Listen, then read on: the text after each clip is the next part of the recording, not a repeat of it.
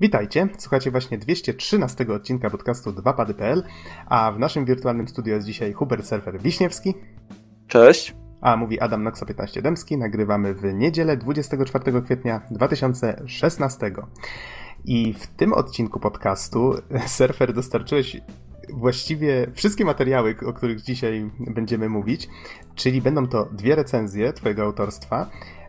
Jedna z tych recenzji to będzie Ratchet and Clank, a druga z tych gier to będzie Quantum Break. Chociaż w jakiej kolejności one się w tym podcaście pojawią, to... Mm, no, może już teraz ustalmy. Według mnie Ratchet and Clank jest takim głównym tematem, więc powinien się pojawić na koniec. Więc potraktujmy Quantum Break jako, jako taki przedsmak, tak? Tak, ale obie gry są dosyć świeże, bo miały premierę w kwietniu tego roku. O ile dobrze pamiętam, Quantum Break też miał chyba na początku kwietnia premierę. No więc są to dwie nowości. Mam nadzieję, że zainteresują was te recenzje. Postarałem się najlepiej, jak potrafiłem, opowiedzieć o tych grach, więc wydaje mi się, że same materiały są dosyć interesujące. No i miłego słuchania. Mhm. Warto jeszcze dodać, że obie te gry są z kwietnia, więc są bardzo świeże. Da- dawno nam się nie zdarzył taki odcinek, w którym mówiliśmy o, o samych świeżynkach. Ale nim, nim przejdziemy do tych recenzji, widzę, że mamy jeszcze dwie nowinki, o których chcielibyśmy wspomnieć. O jednej opowiesz ty, Surfer, a mianowicie jest to, jest to news o nowej wersji PlayStation, jaka rzekomo ma się pojawić. I powiedz, co, co o tym wiadomo? Tak, od kilku miesięcy już krążą po sieci plotki o PlayStation cztery K albo PlayStation cztery i pół. No i tutaj Eurogamer dotarł do swojego jakiegoś źródła, podobno dosyć dobrego źródła, które potwierdziło, że rzeczywiście P S cztery K istnieje o nazwie kodowej Neo, więc widać, że ktoś tam z Sony bardzo lubi Matrixa, bo mieliśmy nazwę kodową PlayStation V R Morpheus, teraz mamy PlayStation cztery K, czyli Neo. No i wiadomo już prawdopodobnie, co będzie we wnętrzu tej konsoli. To znaczy, jeżeli chodzi o procesor, będziemy mieli tak samo jak do tej pory osiem rdzeni Jaguar, procesora Jaguar taktowanego na dwa i jeden gigaherca, wcześniej to było jeden przecinek sześć, więc jest to skok o jeden przecinek trzy. Największy skok będzie w przypadku karty graficznej. Tutaj mamy o dwa przecinek trzy ilość flopów. No i pamięć również osiem giga, przy czym inna przepustowość tej pamięci. Wcześniej było to sto siedemdziesiąt sześć gigabajtów na sekundę, teraz będzie dwieście osiemnaście, więc jest to dwadzieścia cztery procent skoku względem poprzedniej. Dodatkowo pięćset dwanaście pamięci także do użytku, więcej do gier. No i samo Sony, znaczy samo Sony, samo Sony jeszcze nie skomentowało, ale mamy także przecieki na temat tego, jak tutaj samo PlayStation cztery K ma wyglądać. To znaczy, każda gra, która będzie wydawana na PlayStation cztery, musi mieć swoją wersję na PlayStation cztery K i odwrotnie. Każda gra na PlayStation cztery K musi wyglądać przynajmniej tak dobrze jak na oryginalnym PlayStation cztery, przy czym najniższa rozdzielczość, jaką mogą mieć gry, to jest tysiąc osiemdziesiąt p, czyli Full H D. Wszystkie funkcje, peryferia, PlayStation Network, pady, kamery, PlayStation V R, to wszystko będzie działać również na PlayStation cztery K, czyli PlayStation Neo. Dodatkowo będzie nowy wygląd konsoli, ale z tego, co mi wiadomo, pad ma się nie zmienić. No i co jeszcze? Każda, każda gra będzie musiała mieć taką swoją podstawową wersję i tą podbitą wersję właśnie pod nową konsolę, czyli no, dla twórców gier będzie to dodatkowa robota. No i co mogę więcej powiedzieć? Cena prawdopodobnie czterysta dolarów. Sam pomysł jest kontrowersyjny, wzbudza bardzo wiele kontrowersji, bo czegoś takiego nie mieliśmy w przypadku dużych konsol do tej pory. No ale branża, jak widać, się zmienia. Sony zdecydowało się na taki w połowie generacji odświeżenie konsoli po raz pierwszy właśnie w taki sposób, że będzie to rzeczywiście widoczna zmiana. No i plotki też krążą, że przez premierę PlayStation cztery K, która ma być podobno w październiku tego roku, została przesunięta premiera Horizon Zero Dawn, czyli tej gry z mechanicznymi robotami właśnie ze względu na premierę tej gry. Co jeszcze? Jeżeli twórcy będą chcieli, to będą mogli swoje już wcześniej wydane gry podbić do tej wersji Neo, czyli możliwe, że dostaniemy wreszcie dobre, dobrze działającego Bloodborne'a. No i co? Hej, Bloodborne działał całkiem nieźle. Mhm. Nie, seriously, no. Dobra, w każdym razie mm, może też chodzić o inne gry, jak na przykład Final Fantasy piętnaście, które obecnie e, działa dosyć słabo. E, oczywiście jest to wersja demonstracyjna, więc wiele może się zmienić, no ale e, jest tam wiele rzeczy do dopracowania, no i być może właśnie dzięki temu m, wersja na PlayStation Neo, PlayStation cztery Neo będzie działać na przykład w wyższej rozdzielczości, czy z większą ilością klatek na sekundę. Czy się cieszyć, czy się smucić, e, oceniam to do waszej oceny.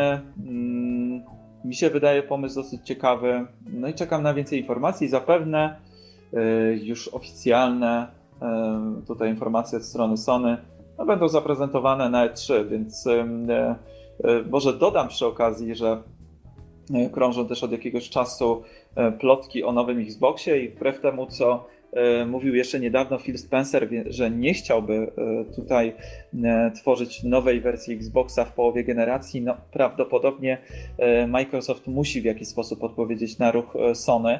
No i do tego jeszcze krążą inne plotki w sieci o tym, że Nintendo N X ma być mocniejsze od obecnego PlayStation cztery, więc zapewne Microsoft nie chciał zostać w tyle, jeżeli chodzi o moc obliczeniową swojej konsoli, więc jest bardzo możliwe, że już w tym roku na E trzy w czerwcu poznamy trzy nowe konsole, więc będzie bardzo ekscytująco. No i to tyle, jeżeli chodzi o nasz tutaj serwis plotkarski. Więc pudelka growego mamy z głowy.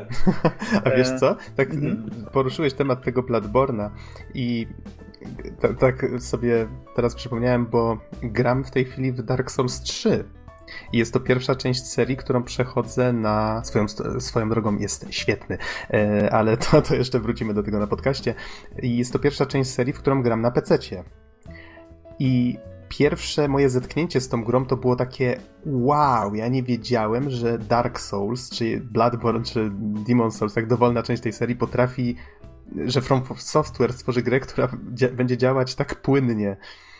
Nagle liczba klatek znacznie wzrosła, no bo wiadomo, P C, wszystko zaczęło działać, no właśnie bez żadnych przycinek czy innych takich, chociaż nie no, technicznie nie jest doskonale, faktycznie zdarzają się jakieś czkawki, ale moje pierwsze zetknięcie z tą grą faktycznie było taką niespodzianką, że przez tyle lat byłem karmiony tym spadającym framerate'em albo działającym tak trochę słabiej i nagle coś takiego i no, łeb mi eksplodował.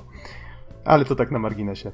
No więc kto wie, może coś takiego uświadczymy już niedługo na konsolach. Swoją drogą zapomnieliśmy o tym naszym typowym wprowadzeniu do, do podcastu, czyli w co ostatnio gracie. No ale jak już mamy to za sobą, to przejdźmy do drugiego newsa. Chociaż e... wiesz co, to w sumie czemu nie? Surfer, w co tam ostatnio grasz? Przeszedłem Quantum Break, Ratcheta. No tak, to się dowiemy tak, w tym odcinku. Tak, to, to już wiadomo, dokładnie. Bo będziecie mieli obie recenzje tych gier. Do tego gram w Wipeout Pulse, grę z PlayStation Portable na PlayStation Vicie. I muszę powiedzieć, że ta gra jest cholernie dobra. W sensie, okej, okay, graficznie nie domaga, już aż tak nie jest ładna jak nowsze części, ale nadal jest to jedna z najlepszych części, a że Wipeouta mi brakuje w moim życiu na bieżąco, no to, no to postanowiłem wrócić i zdecydowanie warto. Tak, czuję się zobowiązany przypomnieć naszym słuchaczom, że Surfer jest maniakiem Wipeouta i cokolwiek o nim powie, może być zawyżone lub przekoloryzowane. Pyk. Prawda, po, bo jest, powinienem... jedna część, jest jedna część, która mi się trochę mniej podobała. A, w każdym razie powinienem sobie to, co teraz powiedziałem, tak nagrać i wstawiać sobie jak taki stempelek w każdym momencie, jak tylko mówisz o Wipeoucie. Albo odhaczać, kiedy Surfer mówi o seriach, które nikogo nie interesują, czyli Crash, Wipeout i tak dalej. Przeszedłem też The Last of Us Remastered w wersji na PlayStation cztery oczywiście, wraz z dodatkiem The Left Behind. Tutaj będziemy robić recenzję, czekam jeszcze tylko aż Easy skończy dodatek, podstawkę już skończył. Zresztą wydaje mi się, że już o tym wspominałem, wiesz, że chyba to będzie też w poprzednim podcaście.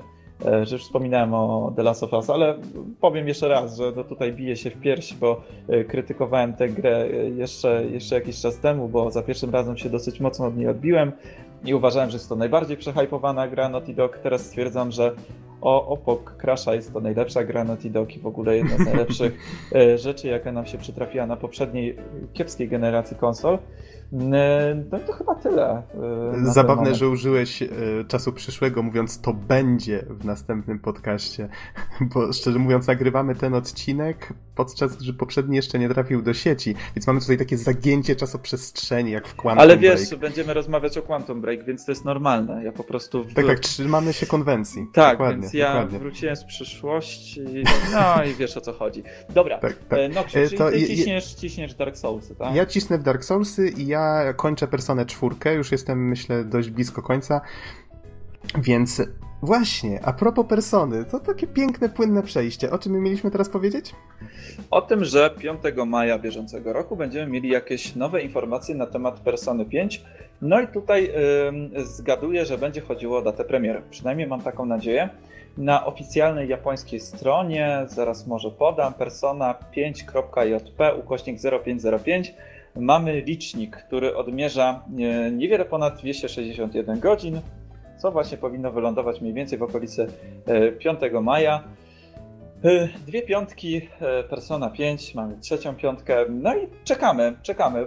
Gra ma się pojawić podobno jeszcze w te wakacje w Japonii na PlayStation cztery i PlayStation trzy. Miejmy nadzieję, że piątego maja to będzie jakaś nowa informacja. Bardzo bym się cieszył, gdyby też była informacja na temat wersji zlokalizowanej na zachodni rynek, chociażby na rynek amerykański, no ale czy tak będzie, to się okaże. No, i przede, maja. no i przede wszystkim życzmy sobie, żeby faktycznie te premiery nie były oddalone od siebie. Bo no, miejmy taką nadzieję, miejmy taką nadzieję. Zakładam, że amerykańska data premiery nie będzie aż tak bardzo oddalona, bałbym się bardziej o Europę, no ale w moim przypadku, wiesz, równie dobrze mogę wskoczyć na łódź i dopłynąć do tych piekielnych Stanów Zjednoczonych po tą grę. Nie ma dla mnie żadnego problemu, bo dla niej zrobię wszystko. A to tak, tak to, to czu, tak czuję kolejna, się zobo... kolejna przehypowana gra, możesz tak. odhaczyć na tej swojej czu, ściance. Czuję się zobowiązany przypomnieć, że Surfer jest wielkim maniakiem Persony, bla bla bla bla bla, tak, dokładnie. dokładnie Wszystko co tak. powiem może być wykorzystane przeciwko niemu. Wszystko co ty powiesz złego może być wykorzystane przeciwko tobie, ale tak swoją drogą wracając znowu płynnie, widzisz, tak sobie przeskakujemy w tym naszym pięknym wstępie, że jak już skończysz Personę cztery, to chyba też będziemy mieli inną recenzję Persony, więc zapewne zrobimy taki ładny personowy odcinek. My już mamy, czas. Ta, tak, my już od lutego mamy przygotowane masę materiału o różnych Personach, więc będzie się działo, tak. To będzie dobra okazja w sumie, żeby do tego Tak, wiesz, chyba, chyba nadal gdzieś tam leży moja Persona Dancing All Night, tak mi się wydaje, że jeszcze o, o chyba tym... nie trafiła do żadnego odcinka. Tak, o tym właśnie mówię. Mamy też przygotowaną recenzję Persony Trójki, którą przeszedłem jakoś, jakoś na przełomie dwa tysiące piętnastego do dwa tysiące szesnastego, czy pod koniec dwa tysiące piętnastego, no nieważne. My się w tej chwili tak rozjeżdżamy czasowo, więc skoro już mówimy o tych... Z, z tych wahaniach czasoprzestrzeni, to przejdźmy do recenzji Quantum Breaka, a zaraz po tym recenzja Ratchet and Clank.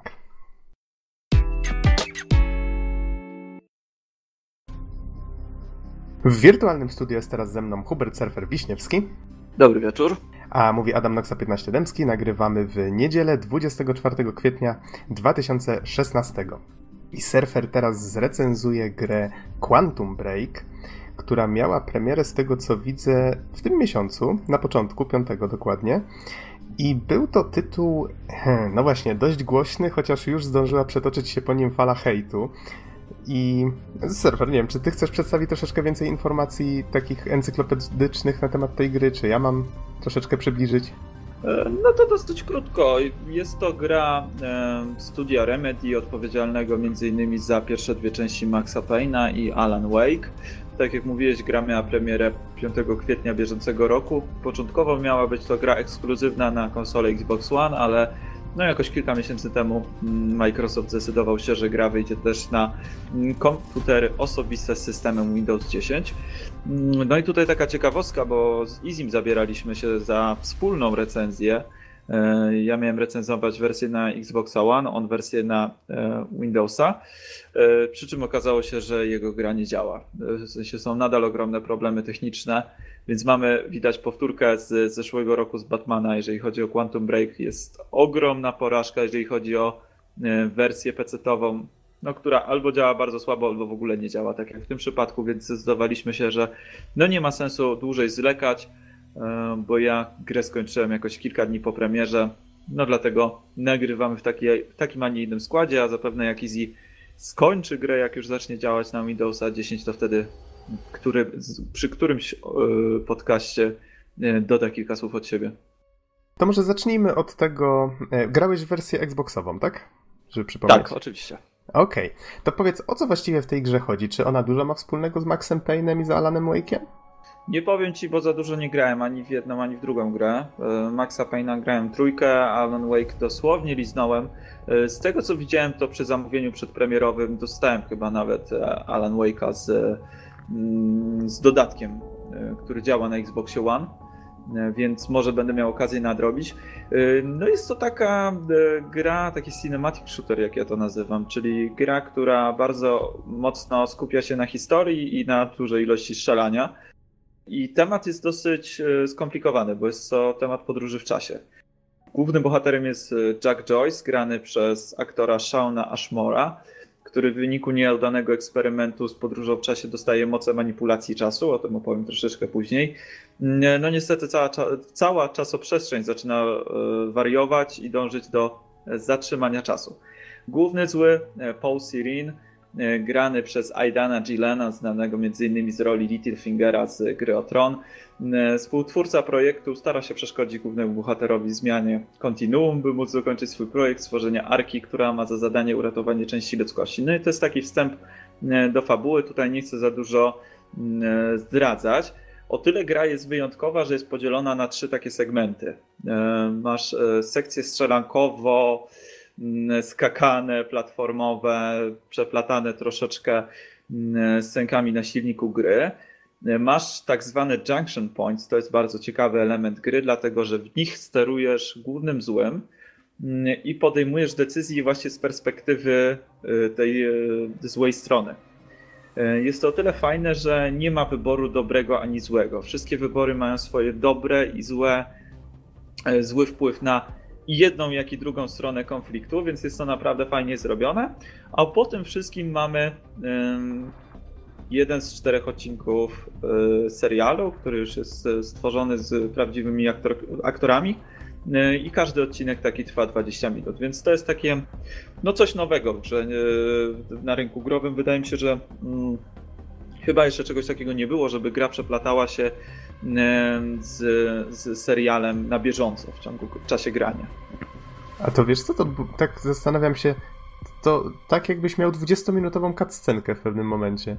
Dokładnie tak, dlatego wie, e, wielu ludzi zastanawia się, po co właściwie ten serial, skoro równie dobrze można było pewne rzeczy pokazać, nawet być może w lepszy sposób, e, właśnie przy pomocy cutscenki, ale ja się nie zgodzę, w sensie też, też duży hejt słyszałem w internecie właśnie na temat tego serialu, ale ja uważam, że jest całkiem nieźle zrobiony. Tam widać, że ten budżet produkcji wcale nie był tak niski i, i w większości przypadków właśnie gra aktorska naprawdę jest niezła. O czym chciałem powiedzieć trochę później, ale skoro już jesteśmy przy tym, to muszę powiedzieć, że niestety problemem są postaci po naszej dobrej stronie. Główny bohater i osoby, które mu pomagają, bądź którym on pomaga, są zupełnie nijakie.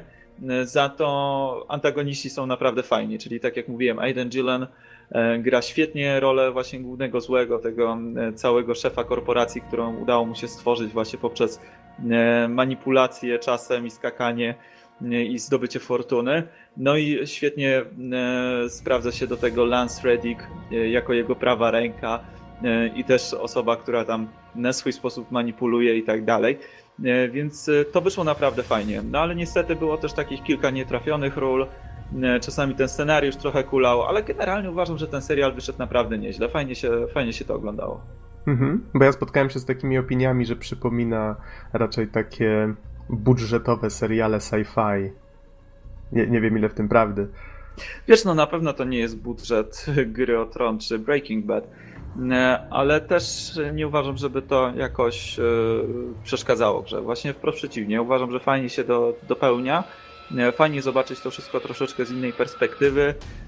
Bardzo przyjemne było zobaczenie na przykład miejscówek, w których się przed chwilą strzelałem już w serialu, więc fajne takie porównanie i przejście. Więc według mnie to było fajne. Z drugiej strony ten serial nie porusza tak naprawdę wątku głównego bohatera za mocno. W sensie można tę grę przejść bez obejrzenia serialu.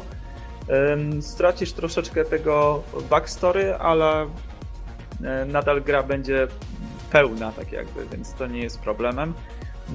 Jeszcze tutaj tak, taka informacja techniczna, że serial można obejrzeć na dwa sposoby, właśnie poprzez streamowanie przez internet, albo można go ściągnąć, przy czym serial z grą waży sto dwadzieścia giga. Więc tutaj trzeba się przygotować na dużą ilość wow. ściągania, tak, więc ponad, ponad dwadzieścia procent dysku jest zajęte przez jedną grę. Czyli można go albo streamować w trakcie grania, albo na przykład już po przejściu gry? Wiesz co, nie ma za bardzo sensu chyba po przejściu gry go oglądać, bo sama Aha. gra ci podaje informację, czy chcesz obejrzeć teraz odcinek, bo no, odcinek jest w tym momencie, w którym jesteś w grze, więc to, trochę bez sensu jest to obejrzeć na jeden raz przed albo po. Fajnie jest to właśnie oglądać sobie grając. No tylko mówię, niektórym ludziom się to nie podoba, że no okej, okay, grasz sobie i nagle odkładasz pada na dwadzieścia minut, że to jest takie trochę z M G S cztery, prawda? Z M G S cztery, gdzie te cutscenki były piekielnie długie, no z, tym, że, z tym, że tam były, no nie oszukujmy się, znacznie lepsze i znacznie, cieka- znacznie ciekawsze. Więc no rozumiem, że t- tutaj ten serial wzbudza trochę kontrowersji, ale mi się to nawet podobało i zdecydowanie ja bym to zaliczał na plus względem tego, co, co prezentuje momentami gra. Mhm, okej, okay, dobra. Żeby zostawić już ten serial i tak może dopiąć kwestię fabuły, powiedz mi, jak oceniasz historię jako całość? Tak, czy faktycznie jest to taka historia, którą warto poznać? Zależy. Jeżeli interesuje cię sama tematyka i koncept podróży w czasie, jeżeli kiedykolwiek się tym interesowałeś, czytałeś na temat różnych teorii i tak dalej, to uważam, że tak, dlatego że gra fajnie odnosi się do różnych teorii i jest to chyba jedna z niewielu gier, która porusza temat podróży w czasie i nie ma jakichś takich dziwnych dziur w fabule, że coś jest, coś się ze sobą nie pokrywa, są jakieś sprzeczności i tak dalej, więc pod tym względem jest naprawdę dobrze, to całe, cała ta główna intryga i podróże w czasie są fajne. Problemem za to są postaci, które są dosyć nijakie. Jest tam troszeczkę taki wątek, o może miłosny to za dużo powiedziane, ale wątek romantyczny, który jest chyba tak trochę na siłę wepchnięty. Do tego no te relacje między postaciami są jakoś słabo zarysowane. No i bardzo nijaki bohater. Bohater to jest taki typowy, taka typowa klisza, jeżeli chodzi o bohaterów tego typu shooterów, czyli typowy mężczyzna z jakąś tam czuprynką i, i, i taki w sumie nijaki, taki, że niby możesz się jakoś odnieść do tej postaci i wczuć, ale z drugiej strony no, ona nie wprowadza za wiele od siebie, takie mam wrażenie. Taki typowy biały twardziel. No dokładnie tak. Okej. Okay. No dobrze, czy masz jeszcze w takim razie coś do dodania o fabule, czy przechodzimy do gameplayu? Sądzę, że można przejść do gameplayu. Wiesz, ja za mocno nie chciałbym się skupiać na fabule, bo mm, i tak już dosyć dużo powiedziałem na samym wstępie. Warto zagrać samemu, jeżeli ktoś uważa, że, że jest to gra dla niego i, mhm. i się przekonać samemu mm, i ocenić. No ale tak jak mówię, jeżeli chodzi o fabułę, to ona jest taka dosyć nierówna. Sam ten wątek podróży w czasie jest fajny, no ale relacje między postaciami wypadają słabo. O, okej. Okay. Wspomniałeś, że gra jest shooterem. To ja może dodam do tego, że jest to shooter T P P, czyli akurat to, w czym się Remedy specjalizuje, tak? Mm-hmm, dokładnie. Shooter właściwie jest to strzelanina z systemem osłon, w której nie możemy chować się manualnie za obiektami. Bohater sam przykleja się do różnych obiektów, przy czym działa to dosyć dziwnie. Nie zawsze to działa tak naprawdę i w ogóle gra ma taki... Hmm, Trochę, trochę dziwny model sterowania. Z jednej strony jest ok, Ale z drugiej strony na przykład czasami możesz skoczyć na jakąś ciężarówkę, a obok stoi inna ciężarówka, która jest dokładnie takiej samej wysokości i na nią już nie możesz skoczyć. Czasami bohater skacze, czasami nie skacze i powiem ci, że irytujący był momentami ten gameplay. Naprawdę coś tam poszło nie tak i mam wrażenie, że coś było robione bardzo mocno na szybko, ale gra czasami jest bardzo jakaś nieresponsywna i, i słabo to działa. Jest to typowa strzelanina, jeżeli chodzi o strzelanie, no jest ono dosyć przeciętne, w niczym się tam nie wyróżnia, ale też w niczym za mocno nie kuleje. Tutaj takim, takim głównym celem, jeżeli chodzi o, o kampanię reklamową i, i tym, nad czym się skupiali twórcy, to są właśnie te moce manipulacji czasem. No i tutaj też wyszło różnie. Niektóre są ciekawe, na przykład według mnie najlepszą mocą jest możliwość stworzenia bańki, w której czas zostaje zamrożony. Możemy taką bańkę rzucić w grupę przeciwników, po czym wyładować w nich cały magazynek i po jakimś czasie ta bańka pęka i, i widzimy, jak ci przeciwnicy odlatują poszatkowani przez nasze kule, więc to całkiem fajnie wygląda. No możemy oczywiście robić jakieś ślizgi, uniki, szybkie bieganie i tak dalej, i tak dalej. Mm, jakieś bomby, nie wiem, czasoprzestrzenne, czy jak to nazwać, nie mam pojęcia, co to ma wspólnego z czasem akurat. To może opisz, jak to działa? Zwykłe granaty? Wiesz co, nie. Bardziej na zasadzie takiego ładowania, taki specjalny atak bardzo mocny, że, że ładujesz jakąś moc i, i wyrzuca przeciwników. Kamehameha. No, no dokładnie coś takiego, więc wszystkie te umiejętności możemy ulepszać, zdobywając punkty, które są porozmieszczane no, w różnych miejscach w grze. Hmm. No i co mogę więcej powiedzieć? Te moce generalnie wyglądają fajnie, ale nie są też niczym nowym. To nie jest nic, czym, czym ta gra by się jakoś mogła wyróżnić na tle innych podobnych gier, bo tak naprawdę wszystko praktycznie już kiedyś było, więc no, strzelanie generalnie jest ok, jeżeli się weźmie pod uwagę te moce, że możesz je też rozwijać i tak dalej, ulepszać.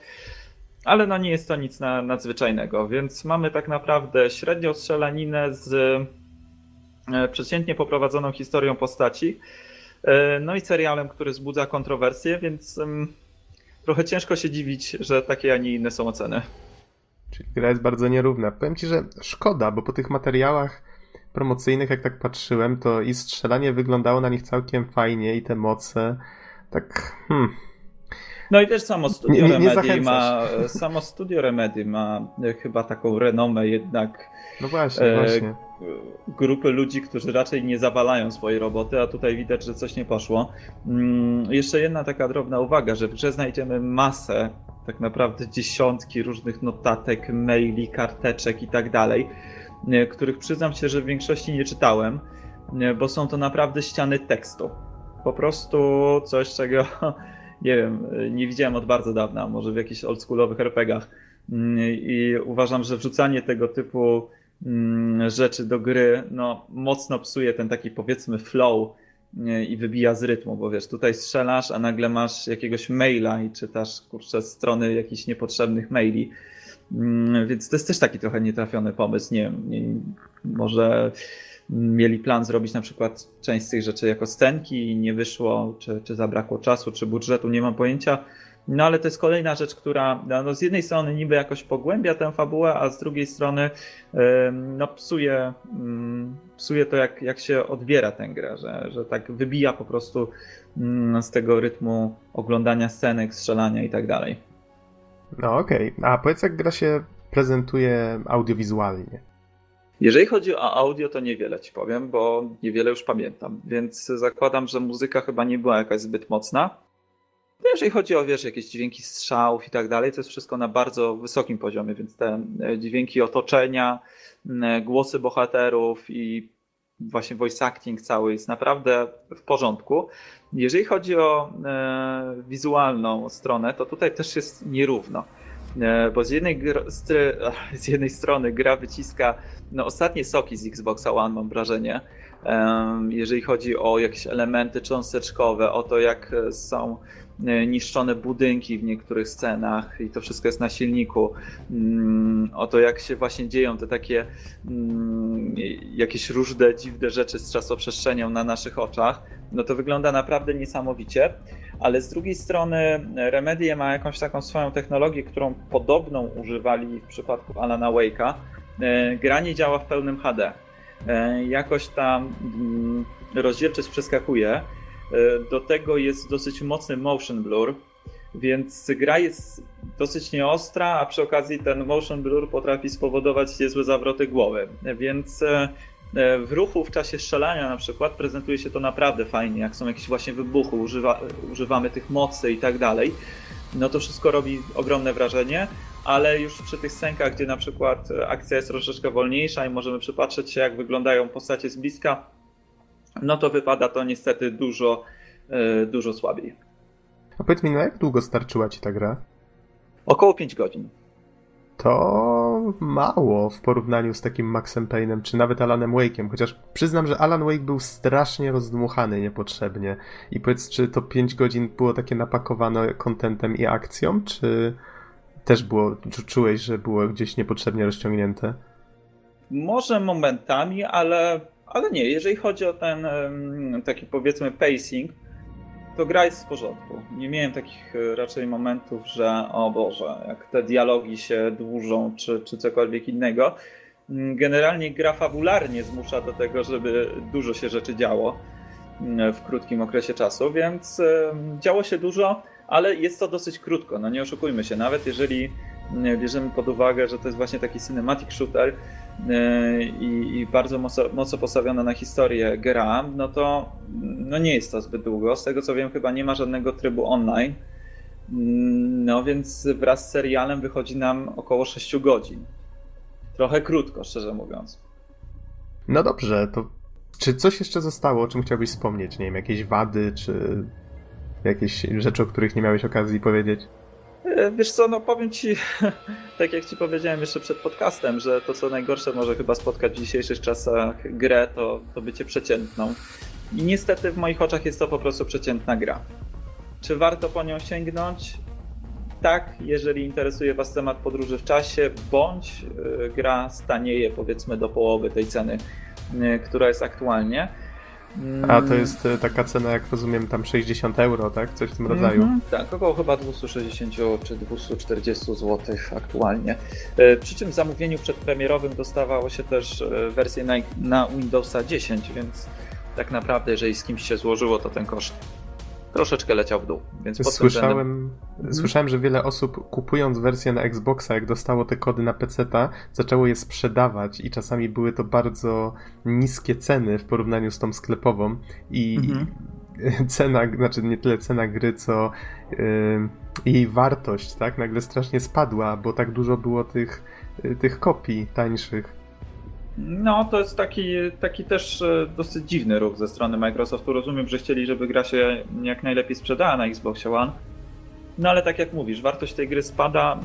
Z drugiej strony mam wrażenie, że ta gra zostanie szybko zapomniana. Przed nami premiera Uncharted cztery.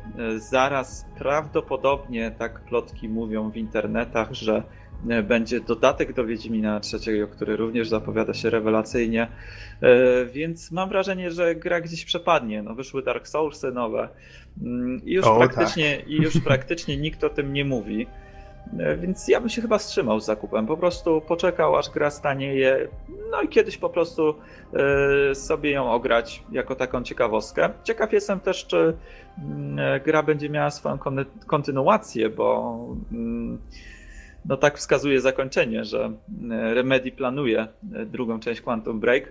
No i oni tak ciekaw... robią chyba ze wszystkimi mm-hmm. swoimi grami.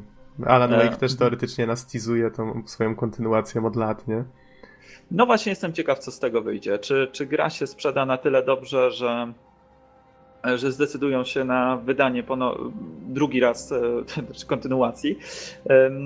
Fajnie by było. Powiem ci, że jednak trzymam kciuki, bo widać, że potencjał był, tak jak zresztą też mówiłeś, że no na reklamach wyglądało to wszystko bardzo fajnie i tutaj rzeczywiście dużo konceptów jest naprawdę super.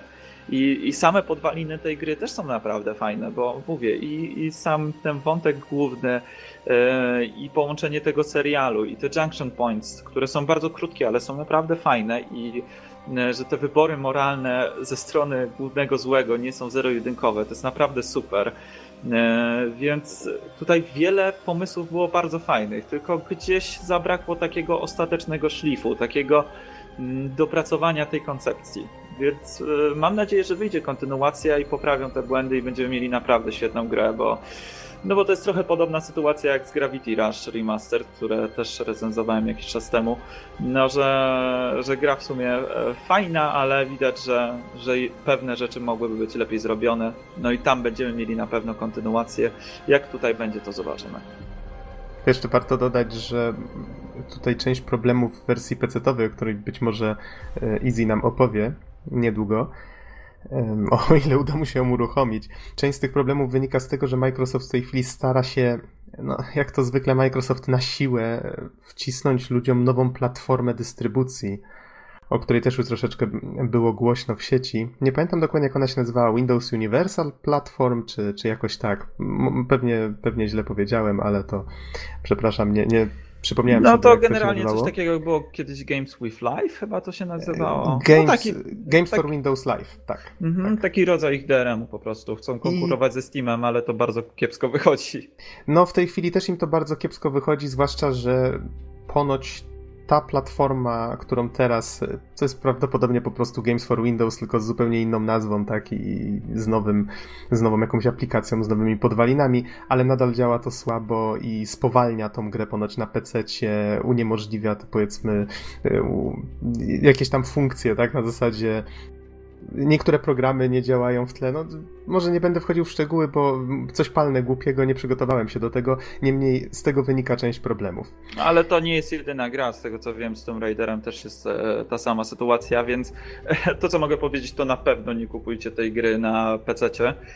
Chyba że macie stuprocentową pewność, że działa. Nie wiem, pożyczyliście od kogoś grę, czy, czy no, mogliście zalogować się na czyjeś konto i wypróbować, że rzeczywiście działa, to wtedy rzeczywiście możecie kupić, ale w ciemno no nie, nie radzimy na pewno, no bo sami, tak jak widzicie, Easy, który ma z tego co wiem naprawdę mocny komputer, no nie może w ogóle tej gry odpalić, więc nie ma sensu wydawać pieniędzy na coś, co, z czego w ogóle nie skorzystacie i się będziecie tylko stresować. Jeżeli macie Xboxa One, gra działa naprawdę nieźle na Xboxie One, prezentuje się też całkiem dobrze, no ale rozumiem też, że to nie jest jakaś super, super popularna platforma w Polsce, więc tym bardziej jest to kolejny argument za tym, żeby jednak wstrzymać się z zakupem.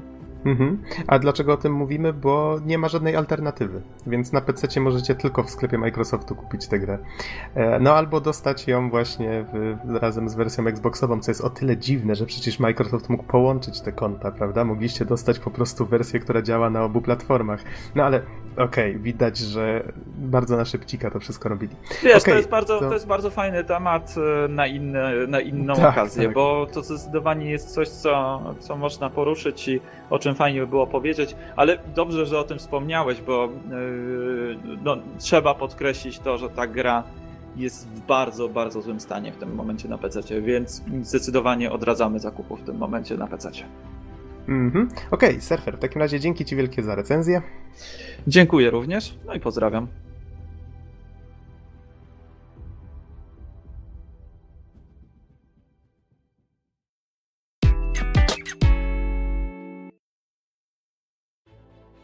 W wirtualnym studiu jest teraz ze mną Hubert Surfer Wiśniewski. Dobry wieczór.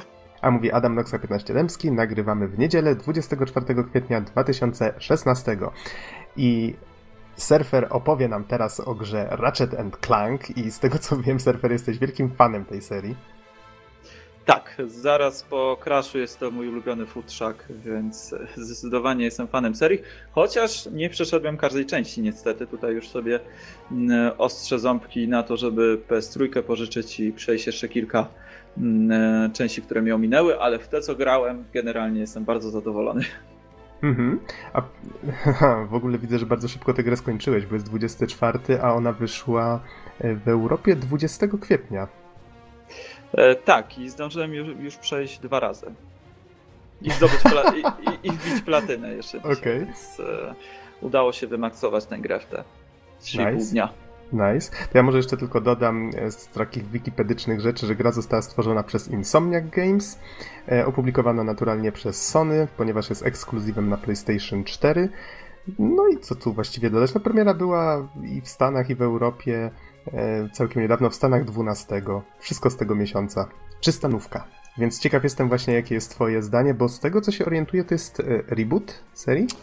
To jest właśnie reboot, czyli mamy bardzo wiele rzeczy wyjętych żywcem z pierwszej części gry, tak jak na przykład część planet, broni, taki powiedzmy główny zarys fabularny, ale wiele rzeczy jest zmienionych, na przykład relacje między postaciami, troszeczkę fabuła, dodane nowe planety, nowe bronie, postacie, które się pojawiły później w serii są już tutaj, powiedzmy w tym reboocie, więc no jest to taki troszeczkę inny punkt widzenia na, na pierwszego Ratcheta.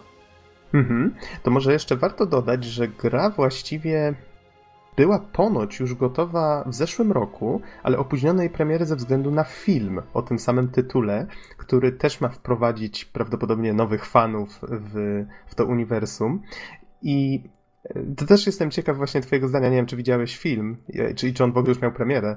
Wiesz co, w Polsce już jest i to jest ciekawe, bo wydaje mi się, że film ma premierę jakoś w przyszłym tygodniu na świecie, a u nas w Polsce już jest, więc jak piszesz sobie w Google Ratchet and Clank, to powinny ci wyskoczyć kina i w których godzinach można obejrzeć.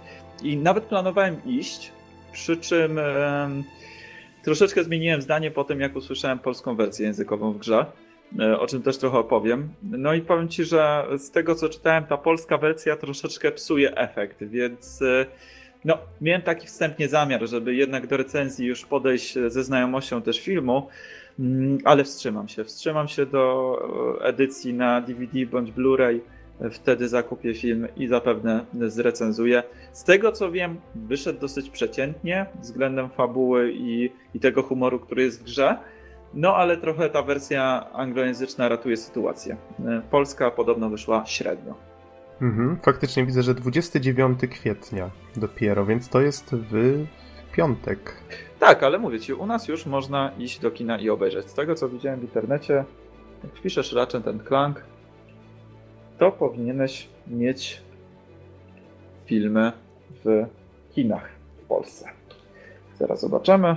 Okej, okay, możesz, możesz mi podesłać jakiegoś linka, a ja w tym czasie może dodam, mm-hmm. że jest to, jest to animacja, tak jak animacje Pixara, tak, czy DreamWorks, więc kreskówka w trzy D i co ciekawe, gra już od początku, wspominaliśmy o tym kiedyś na, na podcaście przy okazji jakichś zwiastunów E trzy czy innych tego typu imprez, że gra bardzo stara się równać poziomem do, do tych animacji, nawet cutscenki zostały specjalnie przygotowane prawdopodobnie przez tą samą ekipę, chociaż głowy nie dam, ale wyglądają bardzo podobnie jakościowo do, do samego filmu.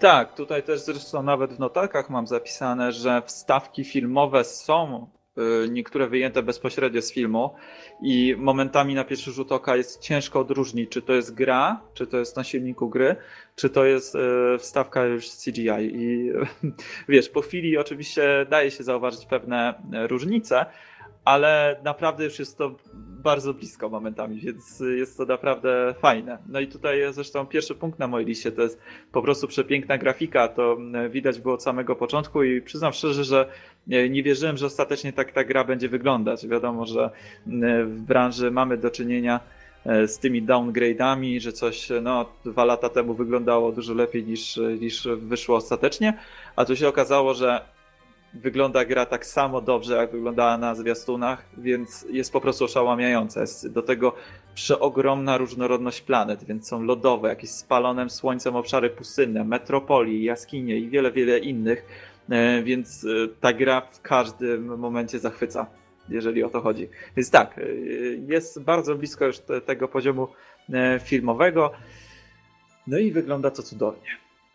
Mm-hmm, a ja właśnie sprawdziłem na stronie jednego kina i faktycznie premiera dwudziestego drugiego kwietnia.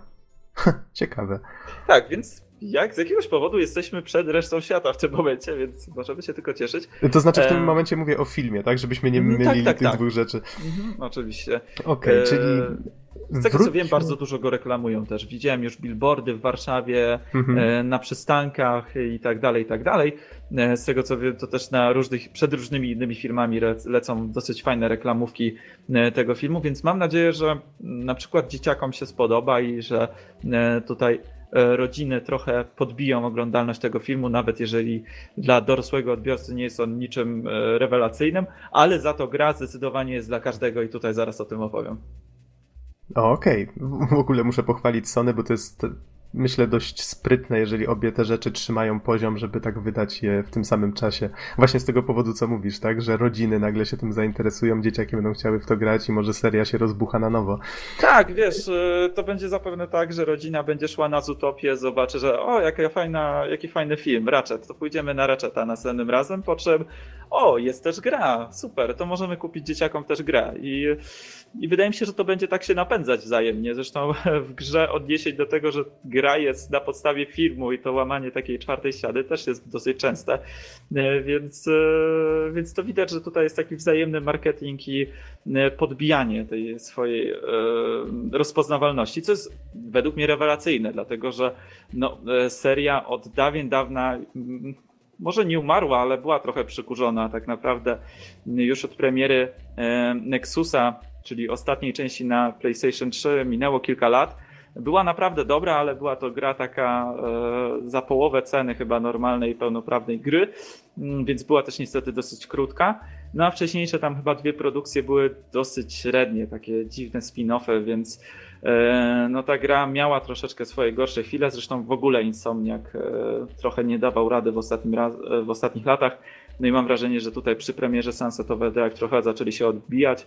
No i z Ratchetem już weszli z taką pompą, że oh, jest o czym opowiadać. Więc Nox, pozwolisz, że przejdę troszeczkę o technikaliach.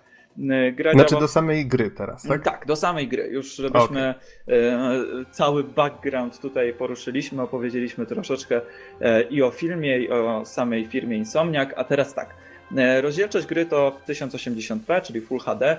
Gra działa w trzydziestu ef pe esach i dziewięćdziesiąt procent trzyma te klatki bardzo, bardzo mocno stabilnie. Więc jest to naprawdę niesamowite, biorąc pod uwagę ogromną ilość obiektów na ekranie, ilość wrogów, latających śrubek, masa efektów cząsteczkowych, do tego rewelacyjne oświetlenie. Więc powiem Ci, że jest to zdecydowanie jedna z najładniejszych gier na obecną generację. Robi to ogromne wrażenie, dlatego że raczej spodziewałem się tego, że w momencie, kiedy cały ekran będzie zawalony śrubkami, czy innymi obiektami, to że gra będzie miała naprawdę duże problemy z framerate'em. Okazuje się, że nie i tak naprawdę te spadki są momentami, ale są bardzo drobne i praktycznie w niczym nie przeszkadzają. Więc jeżeli chodzi o stronę techniczną, jest naprawdę super.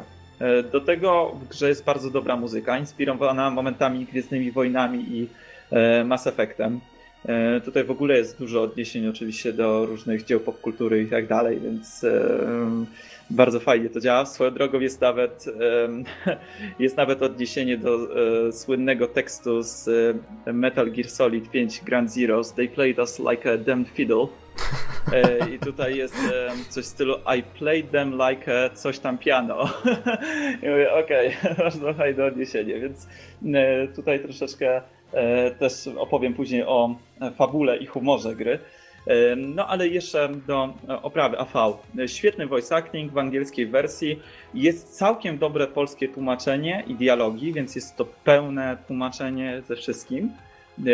No jest to duży plus na pewno, jeżeli bierzemy pod uwagę tę grę jako grę dla dzieci, że, że można ją ograć całą w wersji polskiej. No jednak pewne głosy są troszeczkę gorsze i tutaj na przykład głos Clanka, który jest, nie jest może zły w wersji polskiej, nie boli słuchanie go, ale jest tak rewelacyjny w wersji angielskiej, że no ciężko się przestawić na coś innego, więc grę dwukrotnie przeszedłem po angielsku. No i odpaliłem też dzisiaj, żeby sprawdzić właśnie tę polską wersję do recenzji. Mm-hmm. A czyli generalnie do... jest nieźle, generalnie jest nieźle, jeżeli o to chodzi. Aha, nim przejdziesz do fabuły, to jeszcze nie wspomnieliśmy o chyba najważniejszej rzeczy, czyli gra jest platformówką trzy D. Jeżeli coś mówię źle, to mnie popraw. Platformówką trzy D z dużą ilością strzelania. Gra mocno skupia się na mm, różnych broniach, na rozwijaniu tych broni. No i tutaj mamy ogromną różnorodność. Mamy pistolety, miotacze ognia, wyrzutnie rakiet, mamy robocika mister Zircon, którego znają na pewno gracze z, z, grający wcześniej w serii robot, który wspomaga nas w walce, przy okazji komentując nasze poczynania w bardzo taki komiczny sposób, więc jest to naprawdę fajne. Mamy na przykład kulę dyskotekową i każdy przeciwnik i N P C w grze ma swoją oddzielną animację tańca. Nawet jeżeli użyjesz kuli dyskotekowej w pobliżu czołgu czy jakichś działek, one też tańczą, więc to wygląda naprawdę rewelacyjnie. Nie wiem, czy wiesz, jak wygląda sklepik w Ratchetie. To jest taki... Nie mam pojęcia. E, e, taki sześcian e, z taką literką G. I jeżeli rzucisz kulę dyskotekową obok niego, to on też sobie tańczy i podskakuje, więc to po prostu wygląda nieziemsko. Te animacje są no naprawdę na poziomie e, filmu właśnie Pixara czy Disneya. Rewelacja. Mamy laserową broń zamieniającą przeciwników w owce i barany, które oczywiście też tańczą w rytm muzyki z tej kuli dyskotekowej. A ja pamiętam z takich materiałów właśnie z E trzy bodajże, że było też działo pozwalające zamieniać przeciwników w sprite'y pikselowe, billboardy tak, ze starych gier. Tak, właśnie jest pixelizer zamieniający wrogów w rozpikselowane obiekty dwa D. Masz jakiś super minigun, podczas którego leci taka pompatyczna muzyka jak z jakichś filmów akcji z lat osiemdziesiątych, więc różnorodność broni jest po prostu ogromna. Do tego każda broń przy pierwszym przejściu gry ma maksymalnie piąty poziom. Przy przejściu New Game Plus możesz podbić ten poziom do dziesiątego. I każda broń nie dość, że zdobywa te swoje poziomy, przez co staje się mocniejsza, to możesz je jeszcze ulepszyć przy okazji jednej z waluty w grze, Raritarium, i nadać nowych cech zupełnie tym broniom. Więc nie dość, że zwiększać ich, nie wiem, ilość amunicji, moc, zasięg i tak dalej, to jeszcze potrafisz dodać zupełnie jakieś nowe ukryte efekty. Więc wygląda to naprawdę fajnie. Porównałbym troszeczkę to, ten rozwój może do rozwoju z Final Fantasy dwanaście, do License Boards. Też masz taką właśnie mm, takie pola, które po prostu przeskakujesz po kolei. Jest to naprawdę super, więc ten rozwój, rozwój broni jest naprawdę niesamowity, jest tego od groma. A w takim razie nie wiem, czy przechodzimy jeszcze do fabuły, bo tak zaczęliśmy trochę od, od innej strony niż planowaliśmy. Wiesz co, to może jeszcze tak, tutaj zapisane mam, bo wspomniałem o tym raritarium, ale mhm. oczywiście w grze mamy też inne waluty, czyli śrubki, które wypadają ze wszystkiego, z, ze skrzynek, których rozwalamy tysiące, z przeciwników i tak dalej. I za nie możemy kupować bronię, a później upgrade'ować się właśnie w New Game Plus, w tym Challenger Mode, jak to się nazywa w tej grze, do dziesiątego poziomu.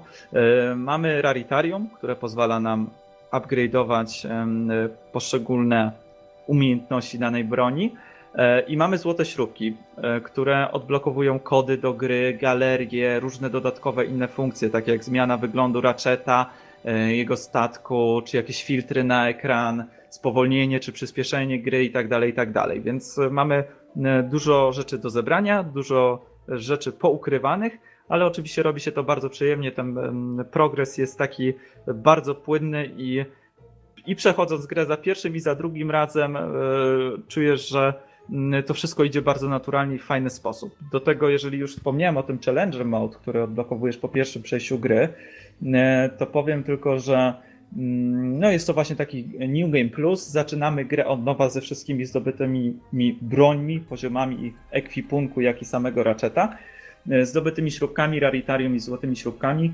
W trybie tym odblokowujemy możliwość podbicia każdej broni z piątego do dziesiątego poziomu. Dodatkowo za ubicie wrogów bez zostania obrażeń zwiększa nam się mnożnik zdobywanych śrubek do nawet dwudziestokrotności, więc te śrubki wypadają już w przeogromnych ilościach wtedy. No i gra jest jeszcze trudniejsza, więc gra się naprawdę fajnie, bronie stają się jeszcze bardziej porąbane, no i to wszystko się staje jeszcze bardziej szalone. Czyli mówiąc krótko, gra zachęca do tego, żeby ukończyć ją kolejny i kolejny raz, odblokowywać jeszcze więcej rzeczy niż jesteśmy w stanie za pierwszym razem, jest coraz, coraz więcej fanu. Dokładnie tak. Do tego w grze mamy różne czynności poboczne, szczególnie tutaj sekcje, w których możemy grać Clankiem, czyli robocikiem, naszym kompanem. A to wiesz co, to może, może jednak powiedzmy najpierw o tej fabule. Dobra. Żeby osoby, które nie, nie grały wcześniej w serię, tak, nawet nie czytały o niej. Ja na przykład kojarzę postacie, ale nie mam pojęcia zielonego, o co chodzi w tej historii, więc zacznij może od tego.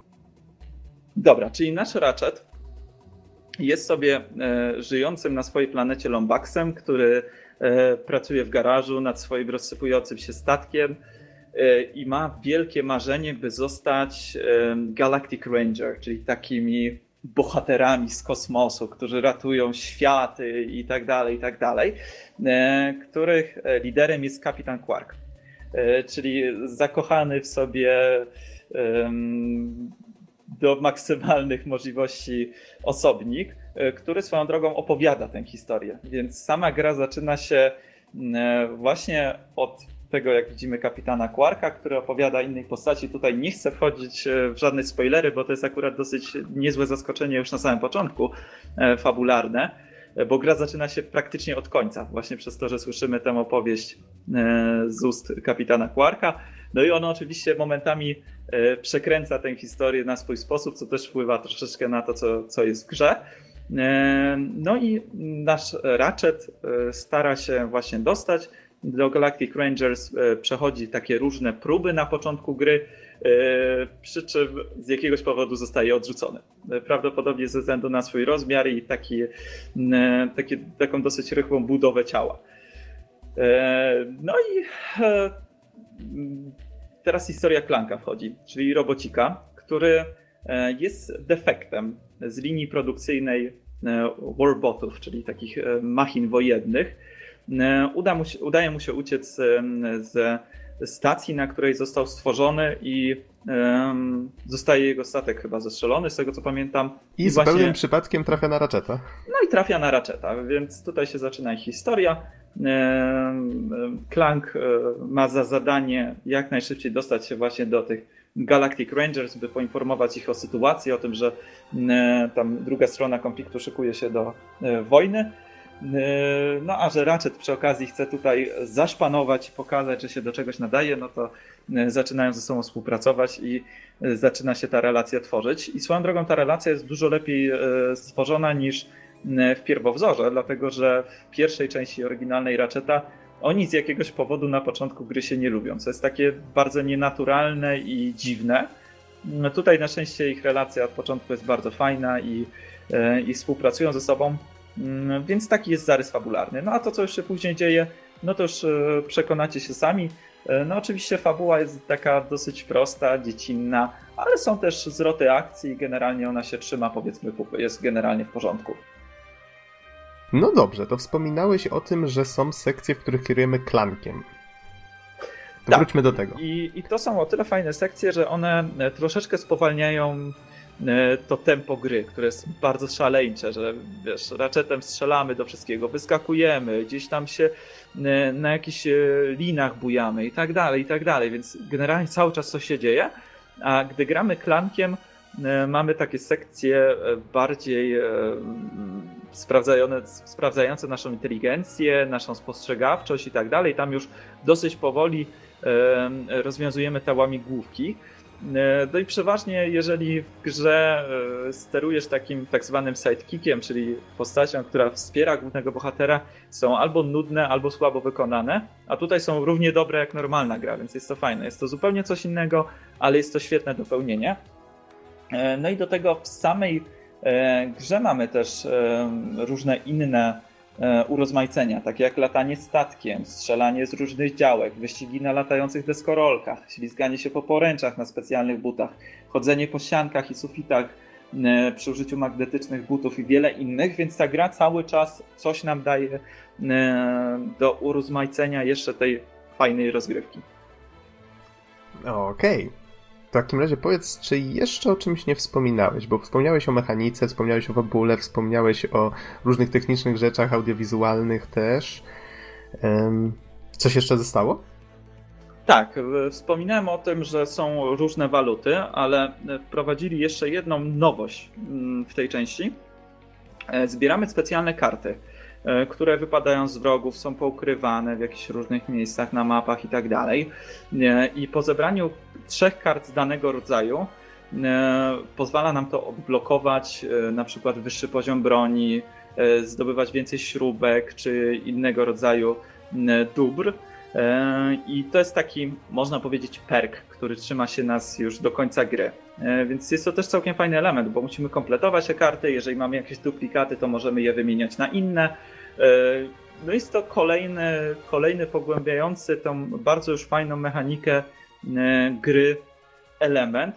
Więc bardzo mi się podoba to, że z jednej strony oczywiście bardzo dużo się dzieje w tej grze, jest dużo skakania, strzelania, kombinowania i tak dalej, ale dodatkowo gra na najwyższym poziomie trudności jest dosyć trudna i trzeba dosyć mocno kombinować to, w jaką broń zainwestować, ile amunicji możesz mieć przy sobie, bo na początku zdecydowanie jest problem z każdym z surowców, więc trzeba też dużo myśleć na tym, co chcesz rozwijać, w jaką stronę chcesz iść, a możliwości masz naprawdę dużo, bo możesz równie dobrze latać z jakimiś wyrzutniami rakiet, które rozwalają wszystko, co widzisz na ekranie, a możesz też biegać na przykład ze snajperką, i, y, która przy celowaniu spowalnia czas i możesz po prostu w taki sposób, celując słabe punkty, wybijać wrogów po kolei. Więc tutaj oczywiście też wybór należy do ciebie, a przez to, że tych broni jest tak dużo, no to ciężko jest się nudzić. No i każda z nich jest naprawdę fajna.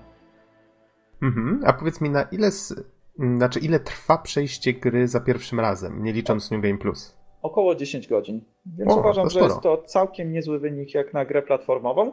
No i Challenger Mode, który no, niby polega na tym samym, przechodzisz te same momenty w grze, ale przez to, jak zmienia się gra, przez to, że musisz bardziej uważać na to, żeby nie dostawać e, obrażeń od wrogów, bo zależy ci na tym liczniku, żeby mieć jak najwyższy, żeby móc odblokowywać kolejne poziomy broni. Przez to, że możesz te bronie wylewelować jeszcze dwukrotnie mocniej i one stają się dużo mocniejsze i fajniejsze, no to ta gra też mocno się zmienia, więc tak naprawdę, żeby w pełni czerpać przyjemność z tej gry, to sądzę, że jest to około piętnaście godzin. Nie wiem, ile ja grałem. Sądzę, że około, około dwadzieścia do dwudziestu pięciu godzin, żeby zdobyć platynę, więc udało mi się zdobyć wszystkie trofea. Musiałem przejść grę właściwie ponad dwukrotnie, dlatego że niektóre trofea e, można ominąć, no i okazało się, że niestety ominąłem jedno z nich, przez co musiałem jeszcze raz po, rozpocząć grę, ale kurczę, nadal się to gra bardzo przyjemnie, wiesz, zdobyłem platynę, a nadal biegam i tak naprawdę już bezcelowo, bo nic nie mogę więcej zdobyć. Biegam po planetach i rozwalam przeciwników i bawię się naprawdę świetnie. Mhm. No, brzmi bardzo fajnie. Czyli, mówiąc krótko, polecasz, to raczej nie ma wątpliwości. Nie no, wiesz, to jest, to jest powrót rzeczywiście do czasu świetności serii. Jest to bardzo dobra okazja do zapoznania się z Ratchet and Clank, jeżeli ktoś nie grał w poprzedniej części, bądź tylko w jakąś tam jedną bądź dwie. Dla weteranów serii jest to też rewelacyjna i obowiązkowa pozycja, no ze względu przede wszystkim na to, jak dopieszczone są wszelkie mechaniki, jak ta gra rewelacyjnie wygląda, no i co jeszcze jest taką wisienką na torcie, to jest to, że cena nowej gry oscyluje w granicach, w okolicach sto czterdzieści złotych, więc to jest w ogóle taki no-brainer, że tak powiem. Jest wow, to... to naprawdę fajnie, biorąc pod to... uwagę, że teraz nowe gry kosztują dwieście pięćdziesiąt na konsolę. Mhm, tak, dwieście sześćdziesiąt złotych to jest taka normalna cena. Ja kupiłem za sto czterdzieści pięć albo sto czterdzieści dziewięć złotych na P S N, pewien nie jestem, ale generalnie w pudełku można nawet wyrwać taniej w normalnych sklepach, więc... Wiesz, to co mogę powiedzieć, to jest to, że to jest zdecydowanie jedna z najlepszych gier tej generacji. Jak na razie dla mnie jest to najmocniejsza gra tego roku i na pewno będzie to bardzo mocny konkurent dla wszystkiego innego, co się pojawi później. I jeżeli posiadacie P S cztery, to nie widzę powodu, żeby nie kupić tej gry. W sensie, no nie wiem, chyba jedynym argumentem może być to, że na przykład nie znosicie platformówek, no to wtedy okej. Okay.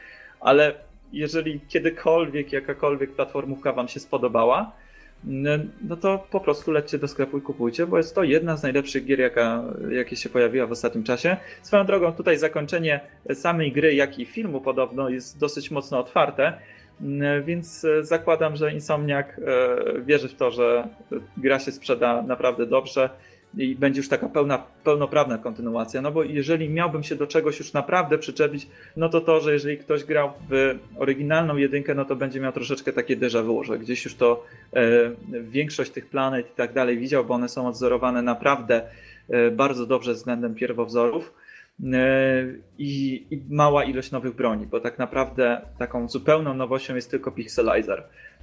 Więc dla takich starych wyjadaczy, wyjadaczy serii no może to być jakiś minus, ale to jest już tylko, tylko jedyna rzecz, do której mogę się przyczepić. Mm-hmm. I słyszałem takie nadzieje, jeszcze tutaj dodam, że niektórzy spekulują, że Sony być może teraz chwyci się za inne marki, do których nie wracało, albo wracało tak bardzo, powiedzmy, marginalnie. E, powiedzmy, weźmie się za Spyro albo za Crash Bandicoot i też spróbuje na przykład wkroczyć i do kin i, i jednocześnie właśnie po, zrobić jakiś taki wysokojakościowy reboot. No byłoby na pewno fajnie, bo Spyro to tam wrócił w jakiejś tam formie tych figurek, tak? Skylanders. No tak, Skylanders, ale wiesz, Spyro tak samo jak i Crash są trzymane niestety w łapskach Activision, chociaż ja nadal wierzę, że zobaczymy Crasha w tym roku, jestem gotów o to się założyć nawet na antenie. eee... Okej, okay, czyli mam ci przypomnieć o tym, jak będziemy rozmawiać o E trzy w czerwcu. Tak, i jak coś, to przelewam stówę na, twoją, na twoje konto, jeżeli w czerwcu nie będzie Crasha. Yes, yes, yes. Nie no, myślę, że będzie. Myślę, że będzie. Już... Też mam taką nadzieję. Wiesz, Nox, tutaj to, co powiedziałeś, jest jak najbardziej prawdą i wydaje mi się, że właśnie taki był zamysł. Okej, okay, zróbmy reboot, ale nie na zasadzie takiej, że... Mm, zrobimy coś tam, podbijemy rozdzielczość i tekstury, tylko okej, okay, zróbmy to naprawdę z pompą, tak, że jest marketing na ten film, na grę, że to się wzajemnie dopełnia i tak dalej, więc no, czy to wypaliło? Zobaczymy zapewne za kilka tygodni, kiedy już będziemy mieli jakieś pierwsze statystyki sprzedaży i biletów do kina, jak i samej gry. No, po, można się pocieszać tym, że gra jest naprawdę dobrze oceniana, więc na Metacriticu obecnie jest to osiemdziesiąt sześć na sto, więc gra zbiera naprawdę dobre oceny. No tak, no i... ale to co mówisz to jest takie podejście, wiesz, biznesmena, marketingowca, ale ty jako gracz, jako fan jesteś zadowolony. Oczywiście, oczywiście. No, więc myślę, mówię, że to jest chyba jeżeli, ważniejsze. Jeżeli nie? miałbym tylko mieć nadzieję, to to, że będzie kolejna część i że będzie to już zupełnie nowa część, w sensie zupełnie nowe światy, nowe bronie i tak dalej, i tak dalej, nowa, nowa część ich historii, więc tylko trzymam kciuki za to, że będzie to zupełnie nowa część, ale jest to, Boże, nie wiem, chyba jeden z najlepszych, jeżeli nie najlepszy reboot, jaki w ogóle się pojawił, więc kiedykolwiek za mojego życia, więc nie no, rewelacja, tak jak, tak jak powiedziałem, jeżeli nie masz jakiegoś ogromnego uczulenia na futrzaste stworzenia w swoim telewizorze, czy na gry typu platformówki, czy strzelanki, tego typu wariackie. No albo to, na roboty. To po prostu, no dokładnie, to po prostu trzeba to kupić. Naprawdę to jest rewelacyjna gra, przy której można spędzić bardzo długie godziny. No ja się bawiłem świetnie, więc no, nie wiem, co mogę więcej dodać. Po prostu idźcie i kupcie. Też właściwie nie mam nic do dodania. W takim razie, Surfer, dzięki ci wielkie za recenzję. Dzięki wielkie, pozdrawiam.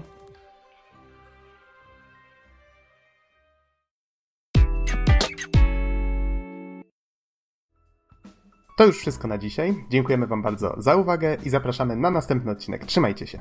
Do usłyszenia, cześć.